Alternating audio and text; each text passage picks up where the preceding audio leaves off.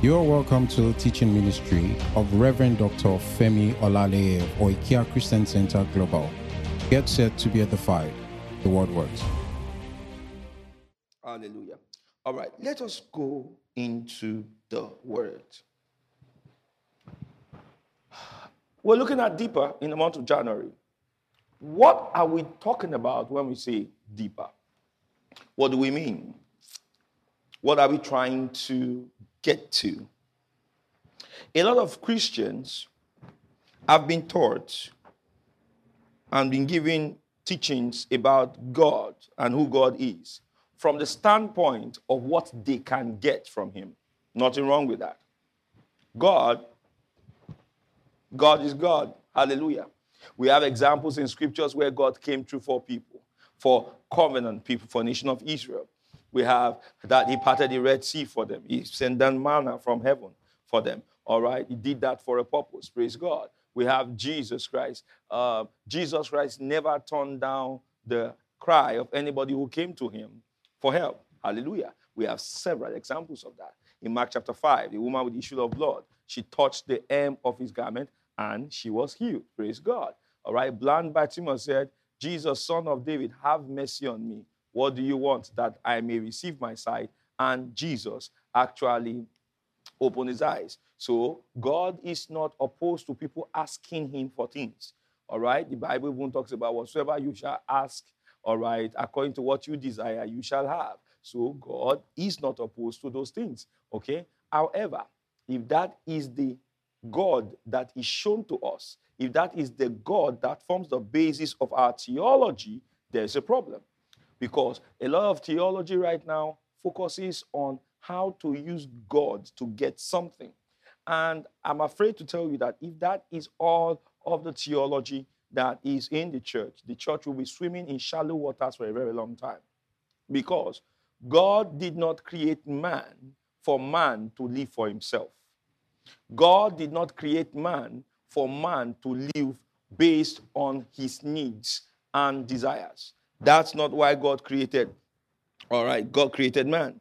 In St. Matthew's Gospel, chapter number four, we have the devil taking Jesus, all right, to a high mountain to tempt him. All right, Jesus was led into the wilderness by the Spirit, but the Bible tells us that the devil took Jesus Christ to a high mountain that is taking a high mountain in realm of the Spirit, praise God, and tells him, all right, that if thou be the Son of God, turn these stones to bread. Jesus says, it is written, man shall not live by what? Bread alone. What is bread? Bread has to do with anything that pertains to physical sustenance, anything that pertains to the natural sustenance, things that pertains to this world, this physical realm, this physical dimension. All right? Jesus says, man shall not live by bread alone, which means that there is a living by bread component in man's existence. So we are not ruling out the desires. We're not ruling out, all right, the needs. The needs are a fact. All right? They are normal. It's okay. Man lives by them. But man shall not live by bread alone. Not man shall not live by bread at all. But it doesn't mean man shall live by bread alone. A theology that focuses on bread is a faulty theology.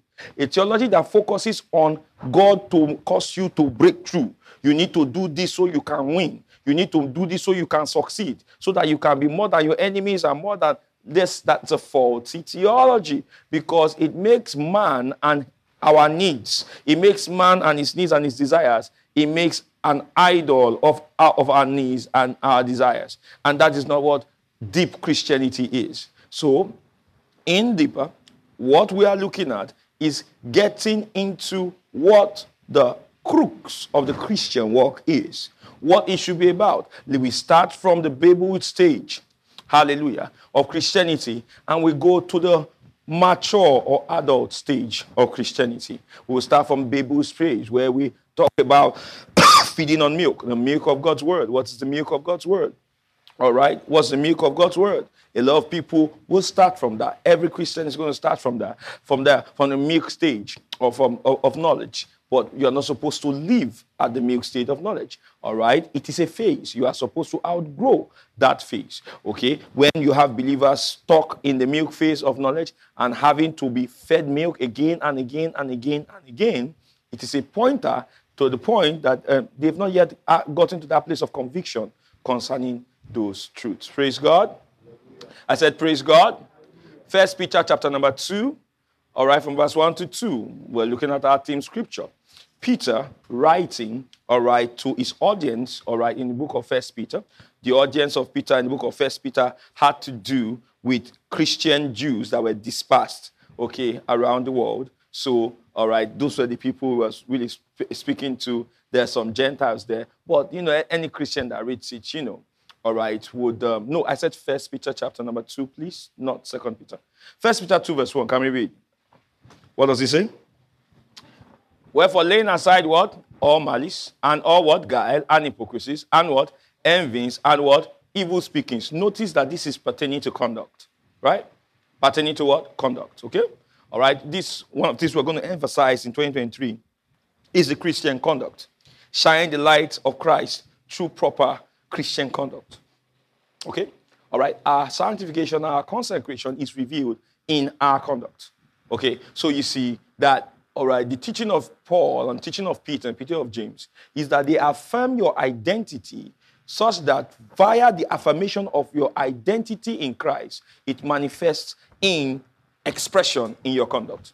So I let you know who you are so that you can know how you should live.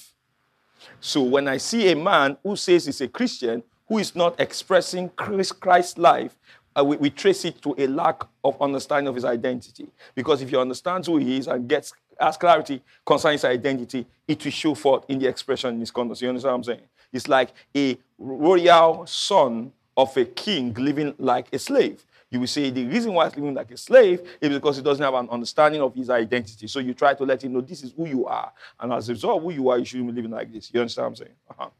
Now, so wherefore laying aside all malice and all guile and hypocrisies and envies and all evil speakings. Verse 2 now says that what? As newborn babes, uh-huh. Desire what?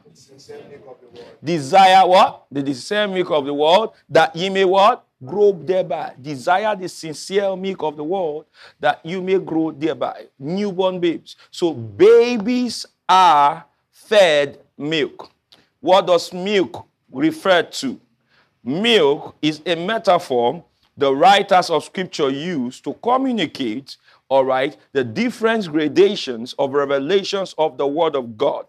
Milk from what he said is liquid. When you want to take milk, there is no need for you to break it down. You understand? All right. For example, if a man were to eat yam, he will need to break it down with his teeth. If he was fed meat, he will need to chew the meat to be able to digest it. So, all right, when the Bible talks about the milk of the word, it's talking about revelation or teachings that can be easily what? Assimilated. Talking about first principles, foundational doctrines, foundational teachings. That is what the milk of the word is referring to. Okay? And he says, as newborn babes. So that means also for us to understand and that if milk of the word is referring to foundational teachings or first principles, okay, and Paul, uh, Peter is saying as newborn babes desire first principle revelation, it means that maturity in the kingdom of God is described not by how long you've been a Christian, but in your capacity to understand or the revelation you can handle. You understand? The revelation you can, under, you can handle. So, understanding is a pointer to maturity. Understanding is a pointer to maturity. What a congregation or a people or an individual can understand from the scriptures is a revelation or revealer of his understanding, of his maturities. Sorry. Because if you look at book of Hebrews chapter number 5, Hebrews chapter number 5, and we're going to look at from verse 11 into 13. 11 into 13. Uh, uh-huh. Hebrews 5, 11. Praise God. Hallelujah. What does it say? Hebrews 5.11. Can we go in there? What does it say? Read. Want to go? Of whom we have many things to say and hard to be uttered, seeing ye are what? Dull of hearing.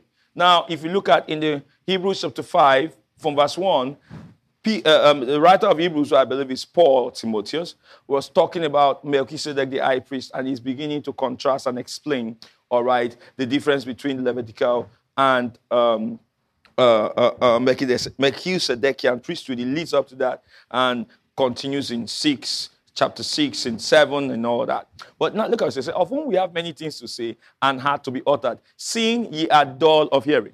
Dull of hearing means they had a problem understanding. Are you following? They have a problem what? Understanding. Dull of hearing. Verse 12. Next verse, it says what? Verse 12 says what?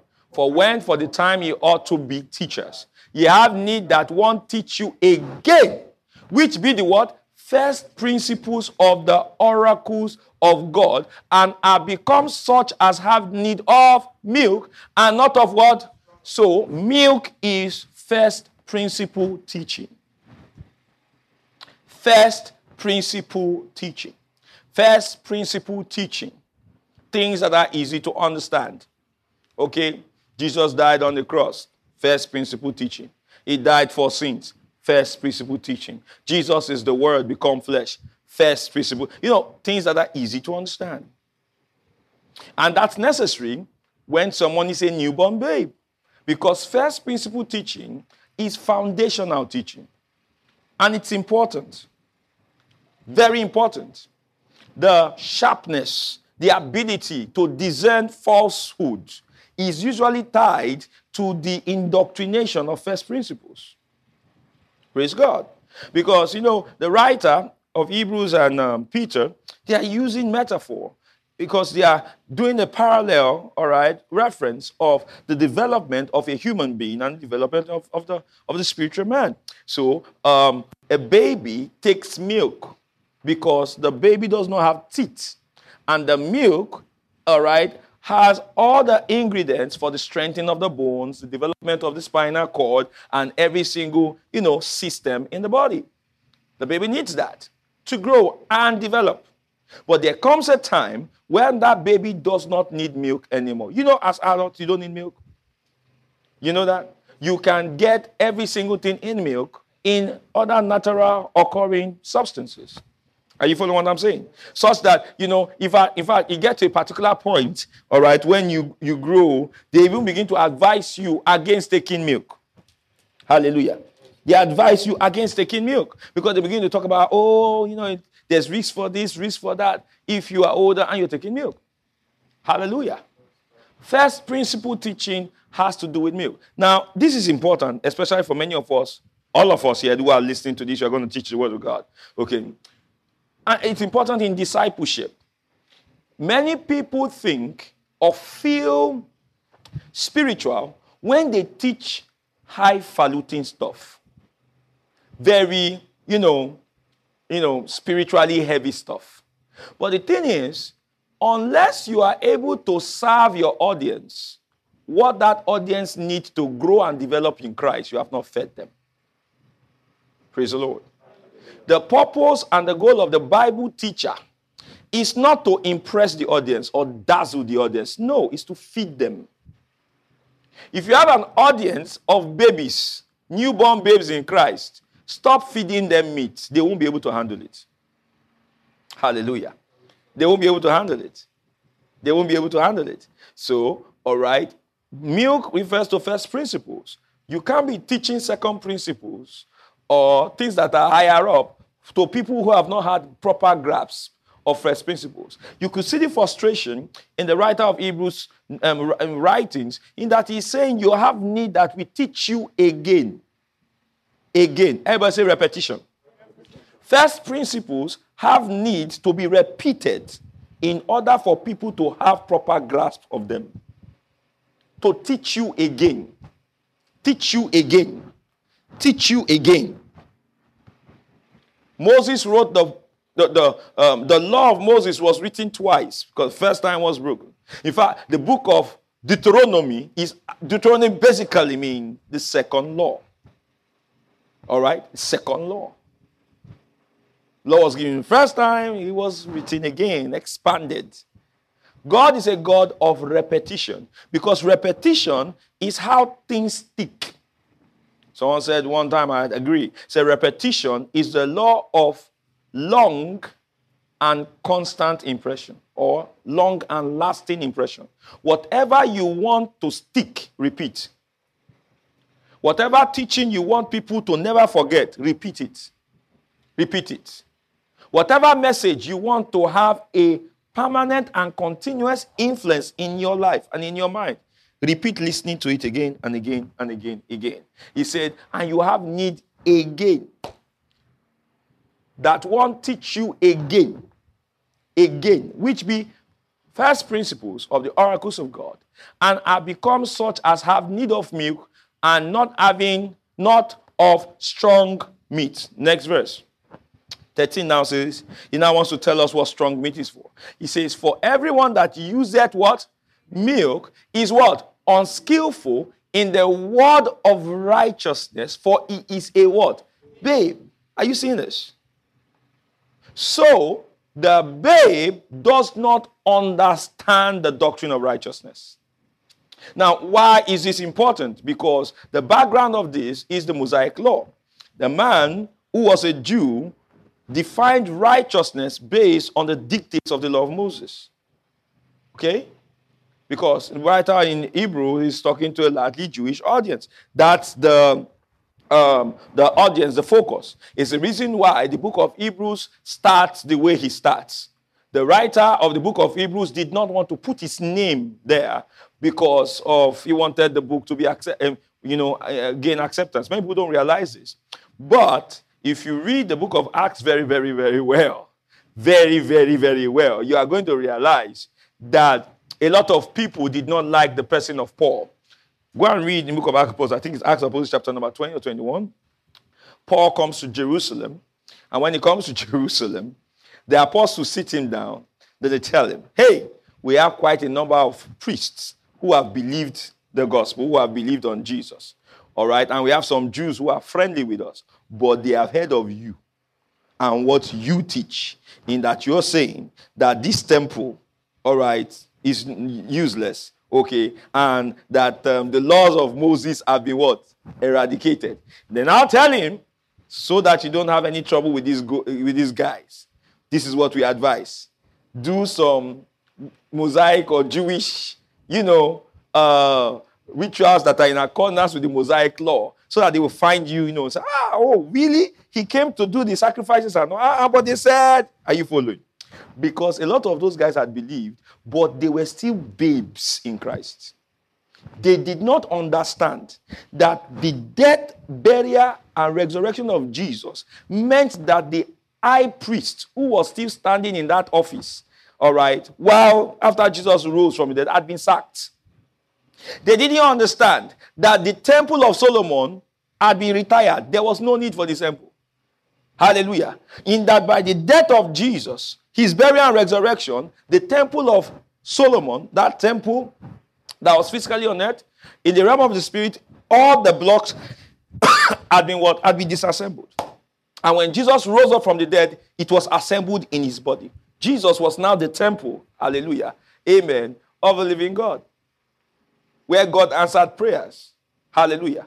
In the Old Testament, they looked in the direction of the temple of Solomon and prayed towards the temple in hope that God will answer. If you go and read the book of um, Second Kings, chapter number 3, in the dedication of the temple, so Second Kings chapter number 5, in the dedication of the Solomon temple, you find that Solomon said. He said, Listen, Lord, if uh, perchance, all right, we sin against you and you disperse us, us round the world. If somebody rises up somewhere and prays towards this house, you will hear.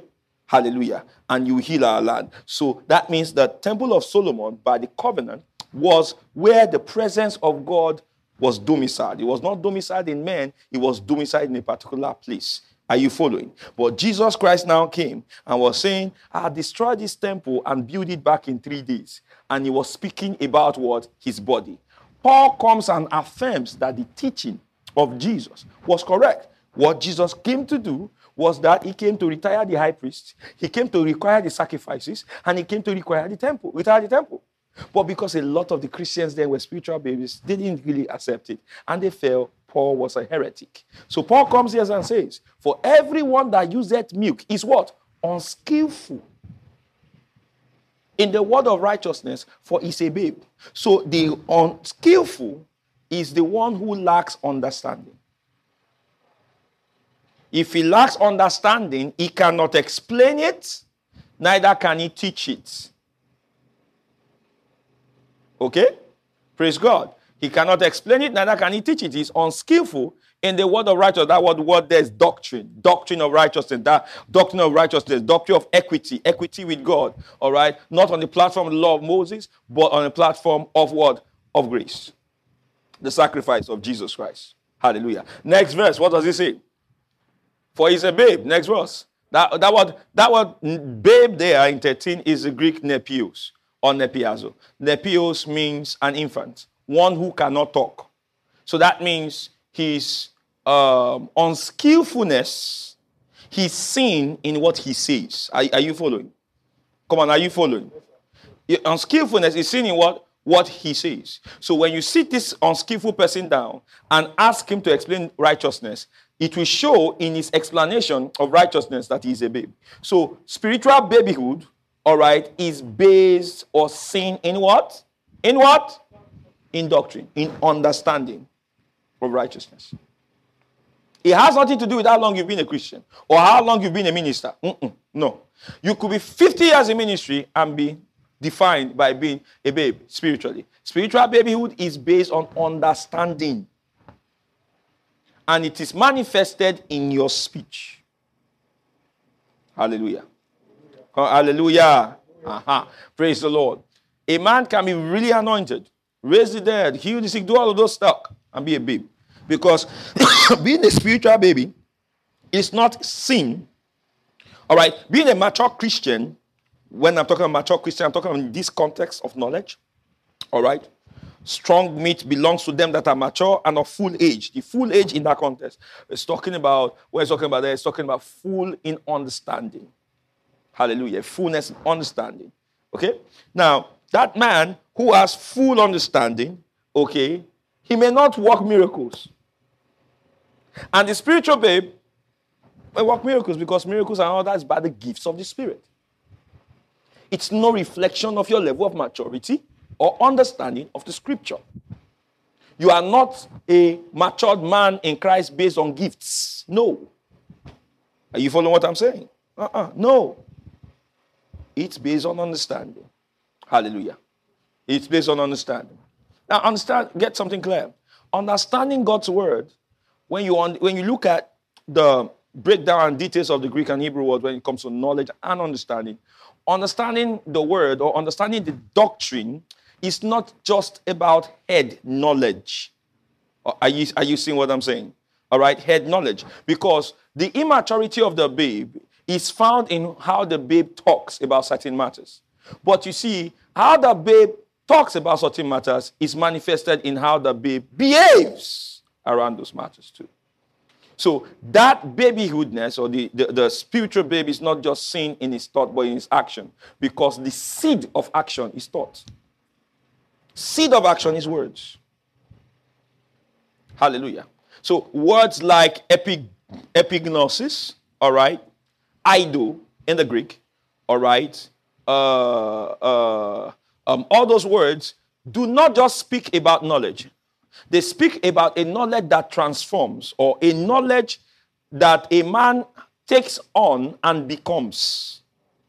Are you seeing that? So, epignosis is not a kind of knowledge a man can have or possess and not have fruits. No, that's not epignosis. Epignosis is full and exact knowledge that changes the person who has that knowledge. It's above gnosis. Gnosis is just uh, it's head knowledge. You can explain it. You can quote the scriptures. You can put one and two together. That's gnosis. Our gnosis is gnosis. There's a place for gnosis in in, in, in, in Christian conduct. In fact, uh, Peter, all right, is it Second Peter now he says, "Add to your feet." One of the things says to add is gnosis. Gnosis, not epignosis. Gnosis. Right? Gnosis comes by study reading scripture study, you have all the references and all that. That's gnosis. But when it comes to epignosis, there is an interaction, there is meditation, there is some spiritual exercise added to gnosis that makes it more than gnosis. Hallelujah. Praise the Lord. Uh-huh. Now it says, but what? Strong meat. Remember? Milk, easy to understand. Is that correct? Correct? So milk is based on the ease of understanding. Okay? It now says, but strong meat belongeth to what? Them that are of what? Age. All right? Even those who by what? Uh-huh. By what? Reason of use. Use. Exercise. Have their senses exercised to discern both what? Good and what? Evil. So, it means that the man that has or uses or feeds on strong meat, all right, has a higher understanding, a better understanding. He has better accuracy in the understanding of the doctrine of Christ. And as such, his discernment level is higher and he can easily differentiate between good and what? Evil. Are you seeing this? Ah. Good and evil. Why is that such important? That there should be a, an ability to delineate and discern and be able to point it out. Now, notice it says discern.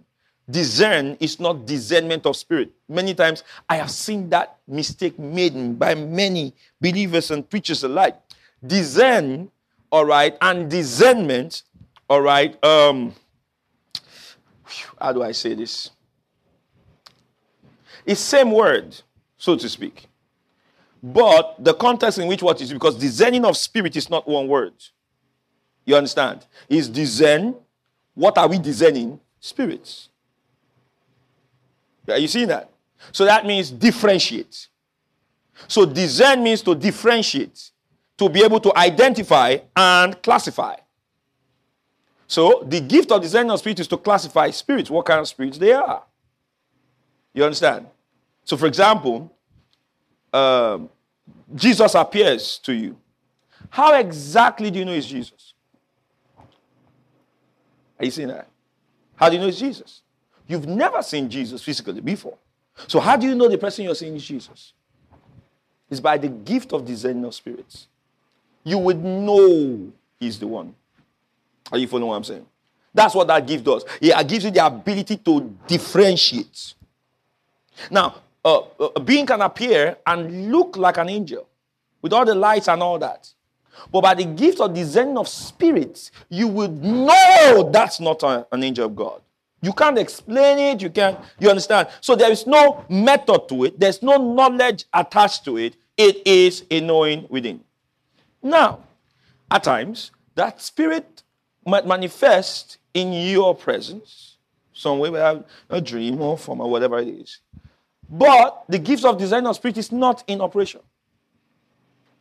Are you following what I'm saying? And things are just going and all that and stuff like that. Now, how will you be able to differentiate and know what spirit is before you? By discernment. Discernment is not a gift. That's why I said, but strong meat belong to them that are full of age, even those who by what? Discernment is developed over time via usage. Discernment is developed over time via usage. Usage, teaching, teaching, teaching, study, study, teaching, teaching, reading, study, study, teaching, teaching, reading, reading, study, study, usage. Amen? I'll give you an example. You know, there's something very important. You know, when I talk about discerning the difference between good and evil. I, I want to show something to you because evil, if something is outrightly evil, bare-faced evil, you don't need discernment for it, do you? Come on, do you? A man killing another man is evil. We don't need, you don't need discernment to know that that's evil. Is that correct? Which means the kind of good and evil we are trying to differentiate is evil that does not look like evil. Evil that can pass as good. I don't know if you want to. You, you know what I'm saying? Pass that good. But it says, strong meat belongs to them of full age, who by reason of use, who by reason of use, who by reason of use. I, I, will give you an example. Popular one. Service is going on. Audience is largely Christian. They believe the gospel. Somebody gives an altar call. If you are here and you want to give your life to Jesus Christ, are you paying attention? Are you paying attention? Yes, hmm.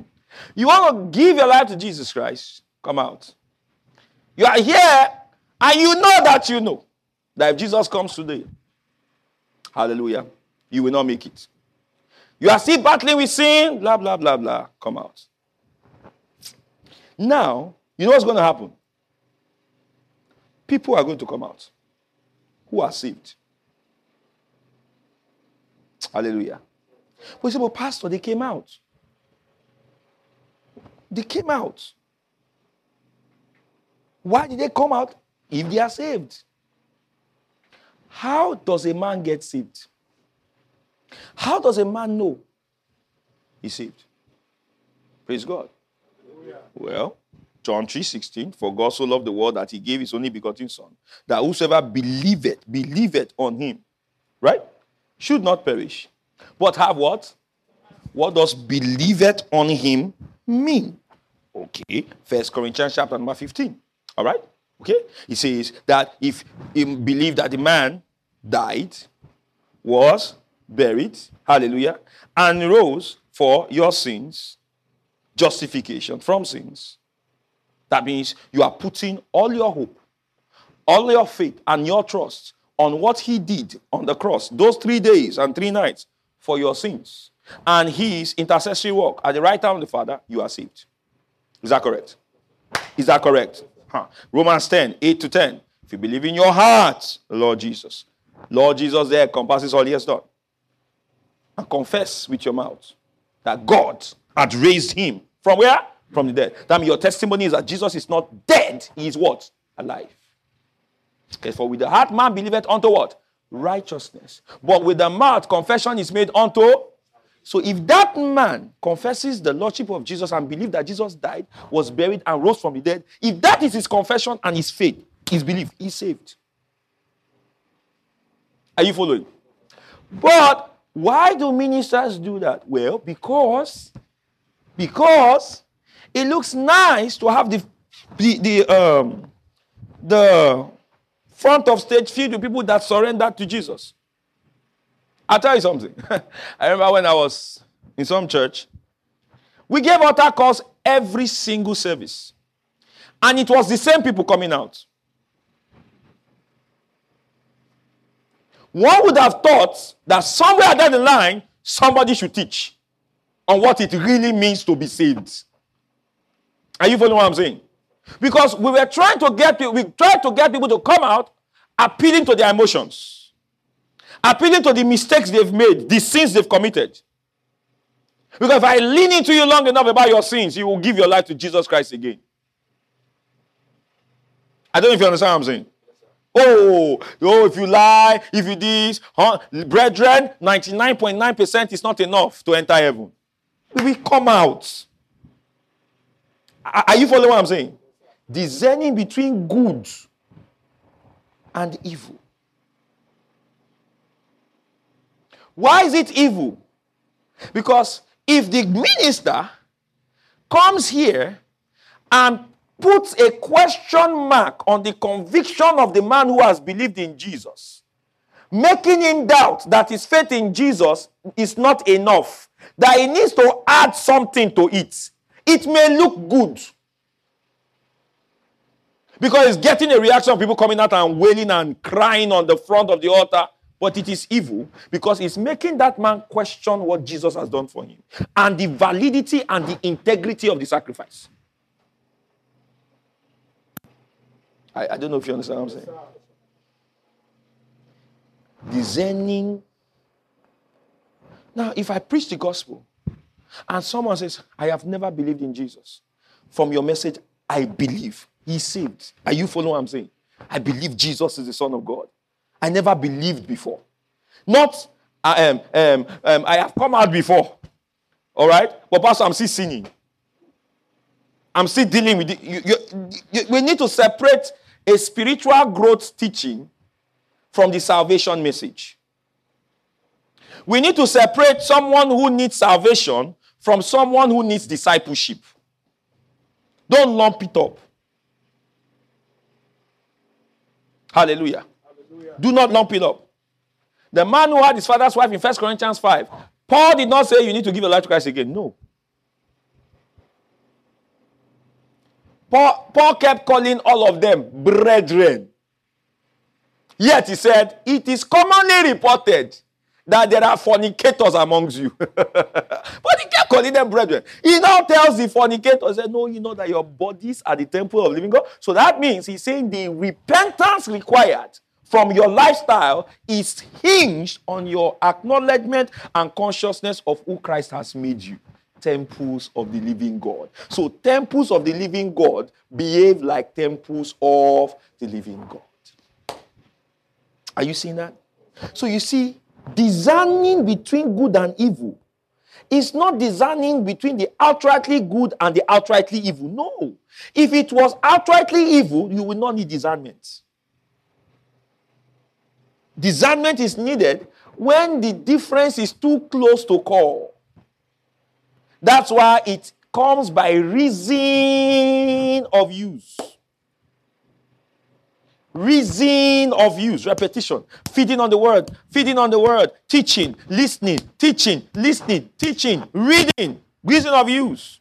An application like that, like that, like that. Hallelujah. That's how you also be able to differentiate between when somebody is talking about global evangelism that is rooted in love for God and fulfilling his purposes, and when it is ambition. Hallelujah. You'll be able to differentiate it. Ambition. You can be ambitious when it comes to the work of God. Now, there is godly ambition. I, I don't know, English fails me, but uh, if I am going to um, in the Old Testament, they call it courage. Now, godly ambition is, oh God, I want your name to be known in the whole earth. I want the whole world to be full of your glory. And my life is about that. That's godly ambition. But you see, the other ambition is wanting your name to be known, but you are now leveraging the name of Jesus to do it. Hallelujah. You are leveraging the name of Jesus to do it. That's why one thing that ministers and Christians, we need, we need to first of all die to that need to be known. Die to it. Uh, there are ministers that you can, they want to be comfortable on the back of the saints. You need to die to it. Die to it. I remember when I was on campus. Oh boy, I saw stuff on campus. Many of you saw some pastors live like kings on campus? I don't know if you saw, I don't know which, which school you, some of you went to. In my school, oh dear Jesus, there was one night like that. My roommate at 11 o'clock said, said Pastor Femi, I said, what is it? He said, do you have like 10K, 10K, 10K? Me, 10K. I didn't have that when I was a student too. My allowance was 1,000 naira per week. do you understand? Per week. so, kule, kule, kule, yeah per week. And had some food stuff to him. 1K per week. I should give you 10K. For where? They're saying, okay, oh, that their pastor's birthday is coming and they are contributing money to buy him a car. Ah. he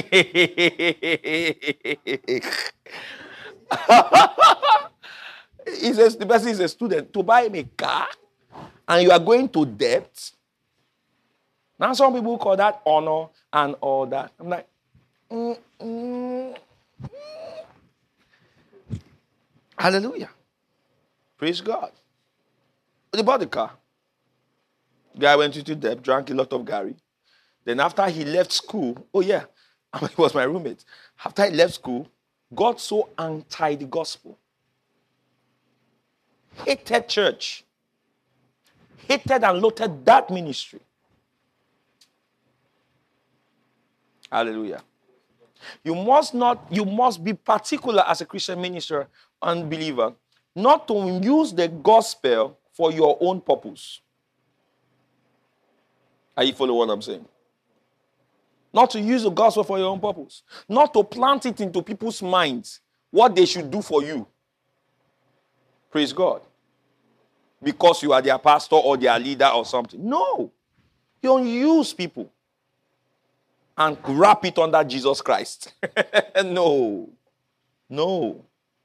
You die to that need to be famous. Die to that need. See, there are certain things I need to die for you to be an effective minister. Listen to what I mean. When I'm saying effective, effective minister, I'm talking about effective minister before God, though. Ah, you can be a popular minister before men, no, and not die to these things.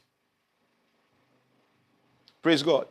Ah, you can be a before men and not die to these things. I want this. Didn't people follow Michael Jackson? Oprah Winfrey. Millions are following those people. Praise God.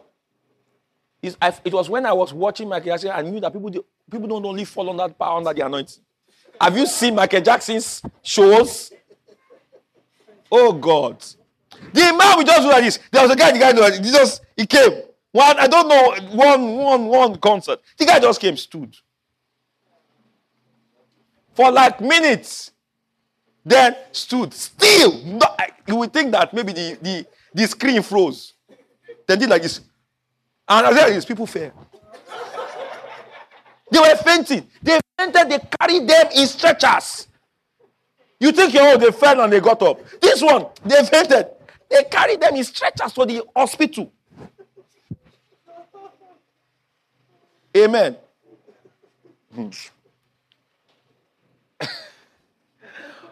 Popularity in ministry doesn't mean you're in the will of God. Also, in converse, obscurity in your ministry doesn't mean you are in the will of God. You are in the will of God when you are what? In the will of God. Simple. Hallelujah.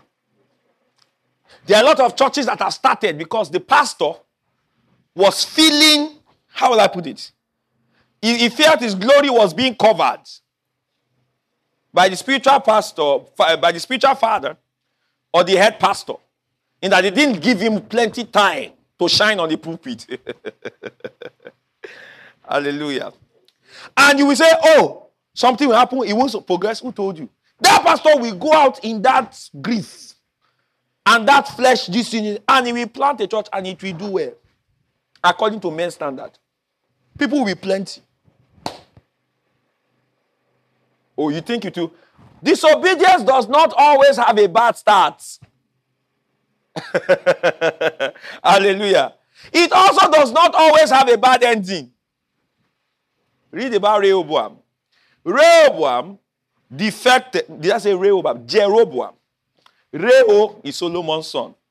Jero is the other one. So Jeroboam, read about him. Took, you know, led a rebellion against Solomon. Took 10 tribes of Israel. And because he did not want them to go to Jerusalem to offer sacrifice, because was like, ah, if they go to Jerusalem and they are mixing with Jerusalem crowd, they will use style to do campaign and steal them you understand? So he said, you know what? Let us set up our own Jerusalem here. But God did not give him, tell him to do that. And so he had people offering sacrifice here. Nobody go to Jerusalem. Before you know it, the idols came into the picture. Because where will you get the priests from? All the Levites were in Jerusalem doing their stuff there. You understand? He, the only thing that Jeroboam lost was the son did fairly well. So whether things do went well or did not go well, it is not. Doesn't mean you are in the will of God or not. Hallelujah. So discernment, the ability to tell good from evil, comes from reason, I mean, use. Over time, discernment is not a spiritual gift. Discernment comes by disciplined interaction with the Word of God and by training and discipleship. Discernment. By reason of use, have their senses. Senses, that's training. Senses, your ear, you know, your spiritual senses. Your spiritual senses exercised to discern, to tell the difference, to differentiate over time. That is why there is a day and night requirement when it comes to training, when it comes to feeding. Joshua 1 8, this book of the law shall not depart out of your mouth. But in it thou shalt meditate what? Day and night. Day and night. Day and night.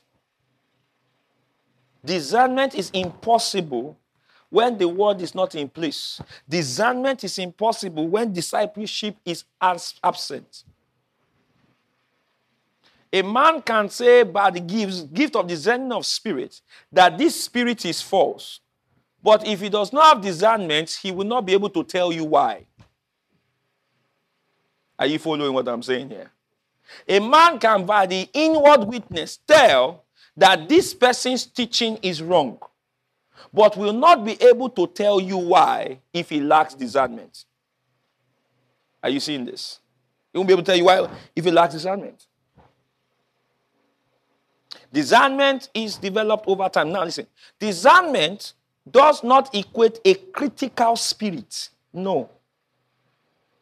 Are you seeing this? No. A critical spirit is actually a work of the flesh. Amen. It's a work of the flesh. The flesh always wants to criticize. Because the critical spirit is a spirit that demonstrates or wants to demonstrate superiority. You understand?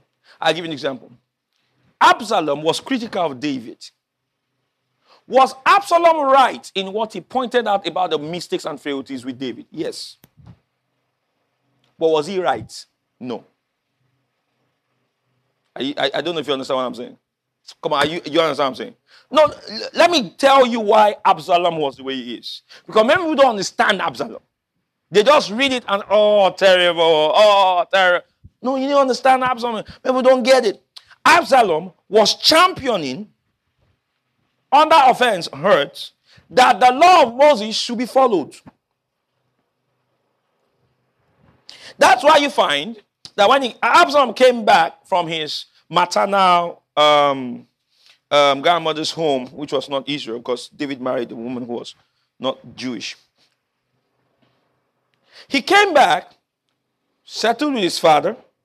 Then he, he would hire guys to march in front of him. Then when he gets to the king's court and sees people coming to judgment, you know what he did? He will say, What is the matter? You know, they will not tell him. And there was nobody to hear their case. Because the court's judicial system, David had some issues administratively after, you know, some, some issues. It was not effective. So there were inefficiencies in David's courts. That's what he showed. Absalom saw that and took advantage and said, Oh, that I was appointed a lawgiver in Israel and I will be able to properly settle these cases. You understand? Now, where was he speaking from? He was speaking from the hurt of his brother having raped his sister, and David did nothing. According to the law of Moses, the man who forced a woman you understand? If he forced a woman in a place where she could scream, are you following? And people will come and help, and she did not scream. The Bible lets us know that it was a death penalty, according to the law of Moses. Law of Moses was crazy, huh? Okay. It was a death penalty because it was assumed that it was not rape. She wanted to have sex with the guy and claimed rape. Guy was killed, woman was killed. But if it was rape, all right, The law of Moses, I know a lot of people don't agree with it, but this was the law at that time. Right? Because under the law of Moses, if a woman was, in that time, if a woman was raped and it was discovered, she was disgraced, so to speak, in the community, and nobody would marry her. Are you following? Nobody marry her because then virginity was a real thing. Now, if it was discovered that the man did that to the woman, it was mandated that that man marry that woman. And he could not divorce her for life. And he must not be cruel to her. You, you, you, understand? So, in the law of Moses, the woman who was a victim was protected the way they viewed protection in that time. I don't know if you understand what I'm saying. Uh-huh. But Amnon raped Tamar. David says nothing, does nothing. We don't see any statement from David on what Amnon for Amnon did. Amnon remained crown prince. And if David had his way, Amnon would have been king after him. I don't know if you understand. Absalom was not going to take it. That was where the offense started from. Are, are, are, you following? It's like this you are in a church, you have a pastor, right? Right? Now, they are said, okay, this is in the workforce, these are the rules and all that. Then the pastor now happens to have a favorite. That you do something wrong, you penalize. But this favorite do something wrong, you just close the eyes. You understand? Then you now start having a feeling of offense towards a pastor for glaring, you know. That was what happened with Absalom. Because the heart came close to home. This was Absalom's baby sister. And Absalom viewed it that this happened to my baby sister because I was not there to protect her. And my father, who before that time was his role model, David was superstar, celebrity. Everybody wanted to be him, including his sons. And David let him down in that Amnon was not punished for his wickedness. And his sister was allowed to go home in shame, nothing done for her. So he decided to take it up and fight the system. That's what he was doing. First, he said, Since you would not judge this matter correctly and protect the victim, I will do it for you. He killed Amnon. That's the first thing he did. Are you seeing the perspective now? He killed Amnon because he was like, David, you are supposed to, that's what you're supposed to do. So he took matters into his own. That's what criticism is. Critics are right in what they affirm most times. you understand? It's not that when you look at what the critic is saying, it's not very wrong. So you, the problem is wrong in the approach. Because the approach to something that is false or evil, that you've picked out via discernment and reason of use to be evil, is to come at it by teaching the truth for the truth's sake. Are you following what I'm saying? Not making the evil the message or your opposition to the evil, the message. I'll give you an example. Someone comes and says that if you wear trousers, you go to hell. If you smoke or whatever thing people say, you go to hell. All right? Don't be deceived. He that doeth evil is evil. He that worketh righteousness is going to a fire. You following? Or the come and say, I had a vision. Some you know all this kind of No. The critic can come and make the core of that person's error the message and attack with viral, vitriol. I, I don't know if you understand what I'm saying. Use strong words and demeanor and all that.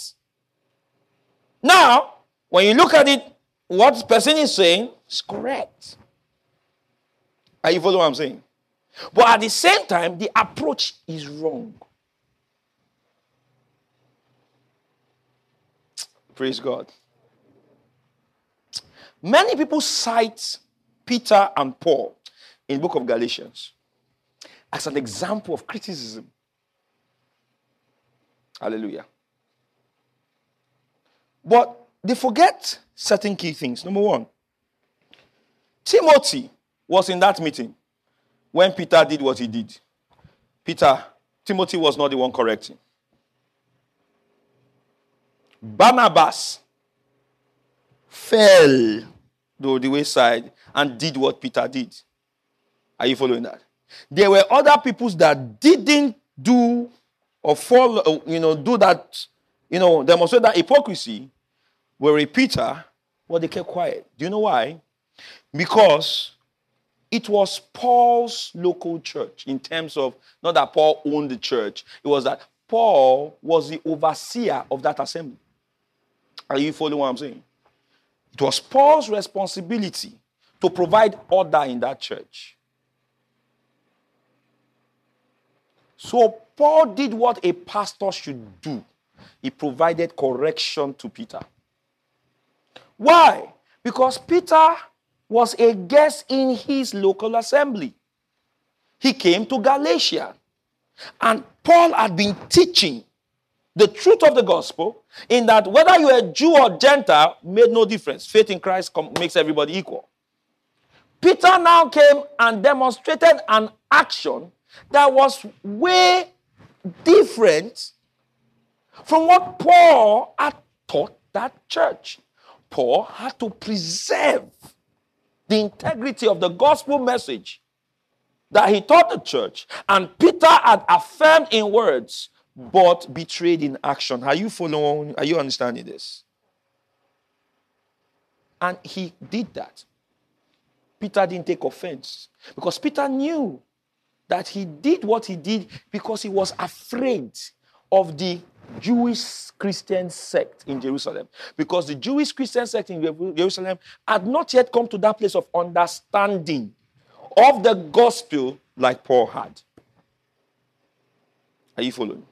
Notice, Paul's reprimand of Peter did not cause any issue in the relationship between Paul and Peter.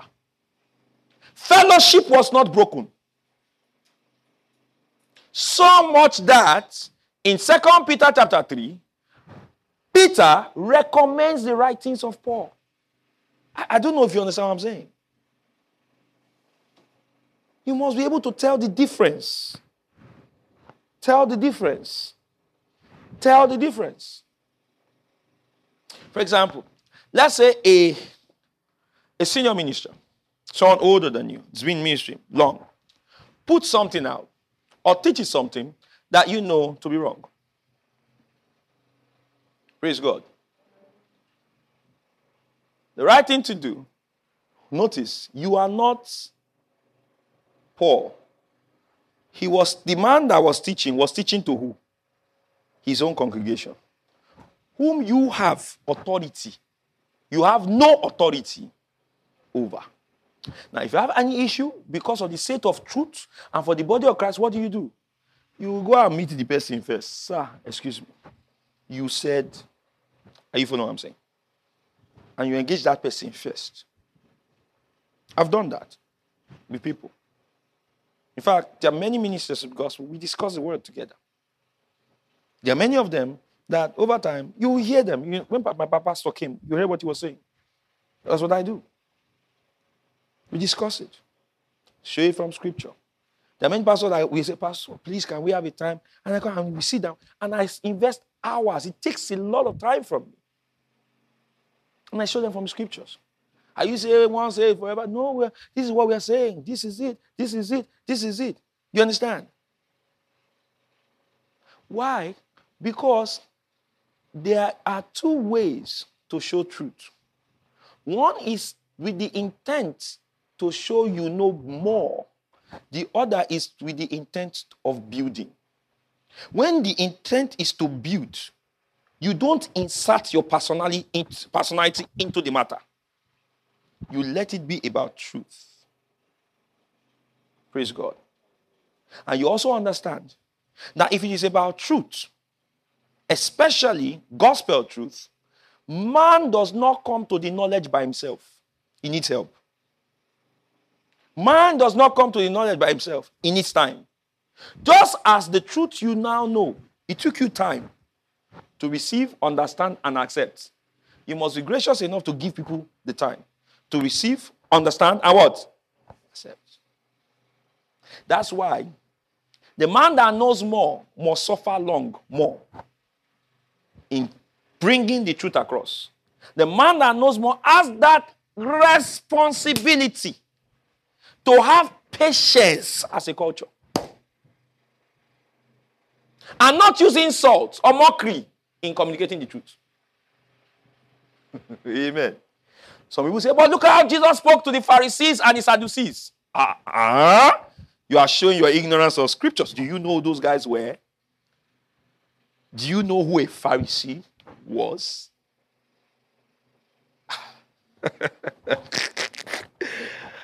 Do you know why Jesus hated the Pharisees that much? I think maybe we don't know. Because the first time you see Pharisees is Matthew, Mark, Luke, and John. But people don't know who those guys were.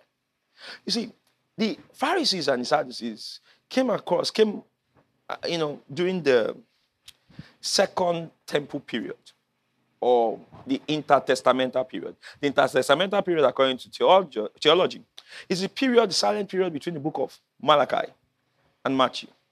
Now, it is called the silent period because no book that was written between those two times was accepted into the canon of scripture. But they were books written, not considered inspired about those periods. Are you following what I'm saying? Like historical writings, records that are true, but are not inspired. I, I don't know if you understand I've thought about this before, right? Uh-huh. So now, Pharisees and Sadducees, where, because after the nation of Israel were dispersed into different places, the way they were to preserve the knowledge and the teachings, because the priests were not in existence, and there was no temple of Solomon where they could go to get knowledge and all that. They now started propagating the teachings through rabbis who were not priests, but people who were trained, you know, during bar mitzvah and got, you know, more training concerning, all right, the written Torah and the oral Torah into certain organized systems, educational systems, via synagogues in the diaspora where people are catered to. You understand? So, all right, during that period arose two sects, two belief systems in that period. The Pharisees, who were more conservative and who affirmed, okay, the written law. All right, the written law. Right? The written law, they were a bit superstitious, you see, in that the Pharisees believed in visions, angels, and all of that. So they were like, they were people that will affirm the written law, the law of Moses, plus, amen, spiritualism or charismatism, okay, plus the opinions or the interpretations of Pharisees like them. It's like this. If you are a lawyer, you will know that in every country there, are, there is a constitution. Is that correct? But apart from the constitution, you had other books that were written by learned colleagues who were lawyers that had their comments, okay, or opinion notes or theses about the constitution. Am I correct? Good. Now, they had such writings. You understand? Now, these other books, you know, the Torah was the Old Testament. Then you now had books like the Midrash. Okay? Then you had books and writings like the Talmud, which was different commentaries of different learned. They were not prophets, they were learned people like Gamaliel. All right? Who had writings and comments. That was where they got the things of you must not eat with unwashing hands. It's not in the law of Moses. So, what now happened was that the Pharisees took those interpretations and made them the law and elevated those oral traditions above the word of God. Are you following?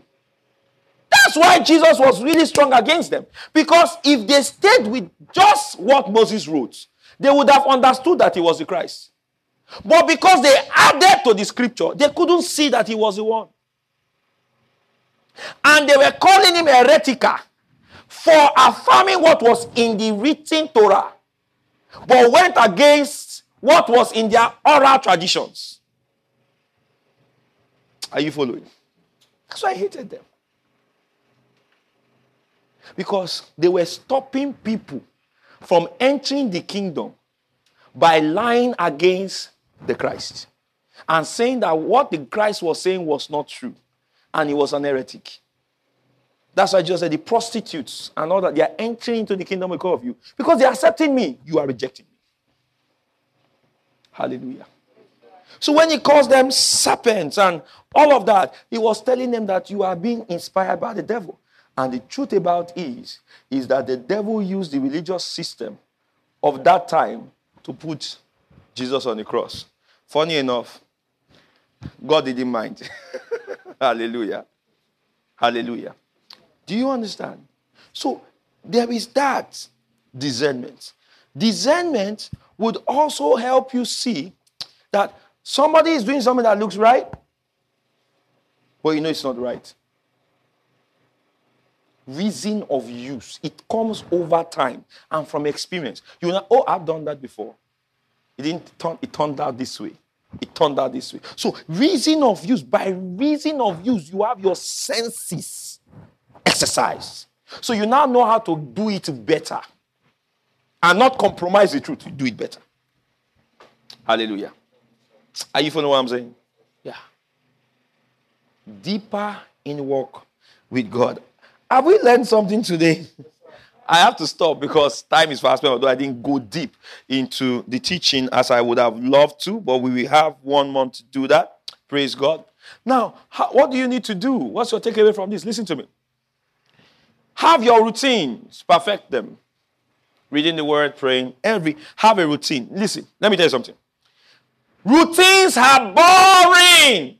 Some of you like excitement too much. If it is not excitement, they don't find you inside. Woo! We're going for this program. Woo! Yeah, listen. Your spiritual growth, I, I may shock you. True spiritual growth may be in, in, in um, may be ignited at a conference, but it is not gotten at conferences. It's not gotten in the conference. So the conference ignites the fire. Routines keeps it burning. Routines keeps it burning. Routines are meant to be boring to your flesh. Boring. Ah, it's boring. You wake up at six o'clock. You are praying. You are not feeling the prayer. Continue. Stay there. Continue. Pastor is not excited. Continue. Pastor, I pray three hours. After one hour, I slept. Did you wake up? Yes. Continue praying. Routines are meant to be boring. I'm reading the Bible. I'm not end. It's nothing is entering. Continue reading. Hallelujah. Continue reading. Some folks start reading the Bible, it's exciting. Then they get to the boring phase. They are now trying to cook up excitement. No. No. Excitement is not a fruit of the Spirit.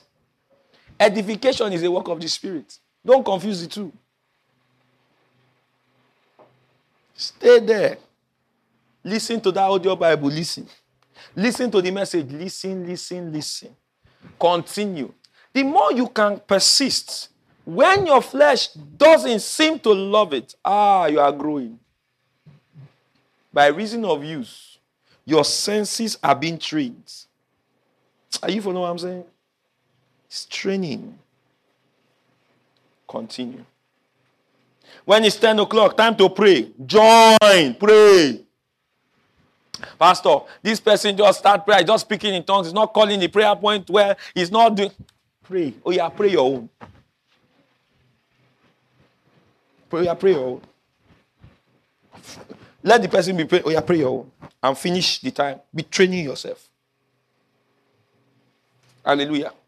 Six o'clock. Ah, Pastor, something. Oh, you set alarm. I can show you my phone alarm. Six o'clock, it rings every day, and I'm up. You may not see me on the Zoom this thing. I'm praying. No. I'm my own. It's 7:38. My own finishes. I'm the last to sleep in our house. I'm the first to wake up. Hallelujah. Yes. I'm the priest of the home. I can't be sleeping. My wife can't be waking up before me. No, no. I have to wake up before her. Amen. I have to sleep last so that I make sure everywhere is okay and the doors are locked and everybody is safe. I sleep. Then I have to wake up early. Amen. Routines. Routines. Everybody say routines. The strength of a man's consecration is found in his routines. Routines. Disciplines. Disciplines. Disciplines. Disciplines. Hallelujah. If the devil is going to attack a spiritual man, he will attack your disciplines. Satan, eh? Don't underestimate Satan, no. Ah, that guy is a bastard. I'm not abusing him. He's a bastard. He doesn't have a father. He's a bastard. Satan. Ah. Satan is a patient devil. he can plan a fall for someone for 10 years' time. He will start cooking the soup now. Satan does not mind gradual decline that will culminate in 25 years. Samson had a problem, but it did not affect Samson for 20 years. How many years the Bible says he ruled Israel? It's not 40 years he ruled Israel. It was 40 years, right? 40 years he was a judge. Did affect him? Until 40th year, his eyes was missing. That's Satan. Patient devil. You must be sharp too. Have your routines. So that when that time come, you are strong. Amen. Yes. You are strong. Routines. I'm preaching to myself as I'm preaching to you. Glory to God. Glory to God. Discernment. Deeper. Deeper walk in God, in our choices, in our value systems, in how we spend our time. All right, then deeper manifestations of the Spirit. That's also very, very important. The walk of the Spirit and the manifestations of the Spirit. We all have both in Christ. Can we lift our hands and just begin to bless the name of the Lord? Just thank Him. Oh, Shadabakata Labaye. Abanina Ikurani Sukahati.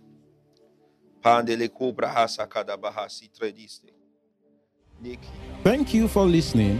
We are sure that you have been blessed.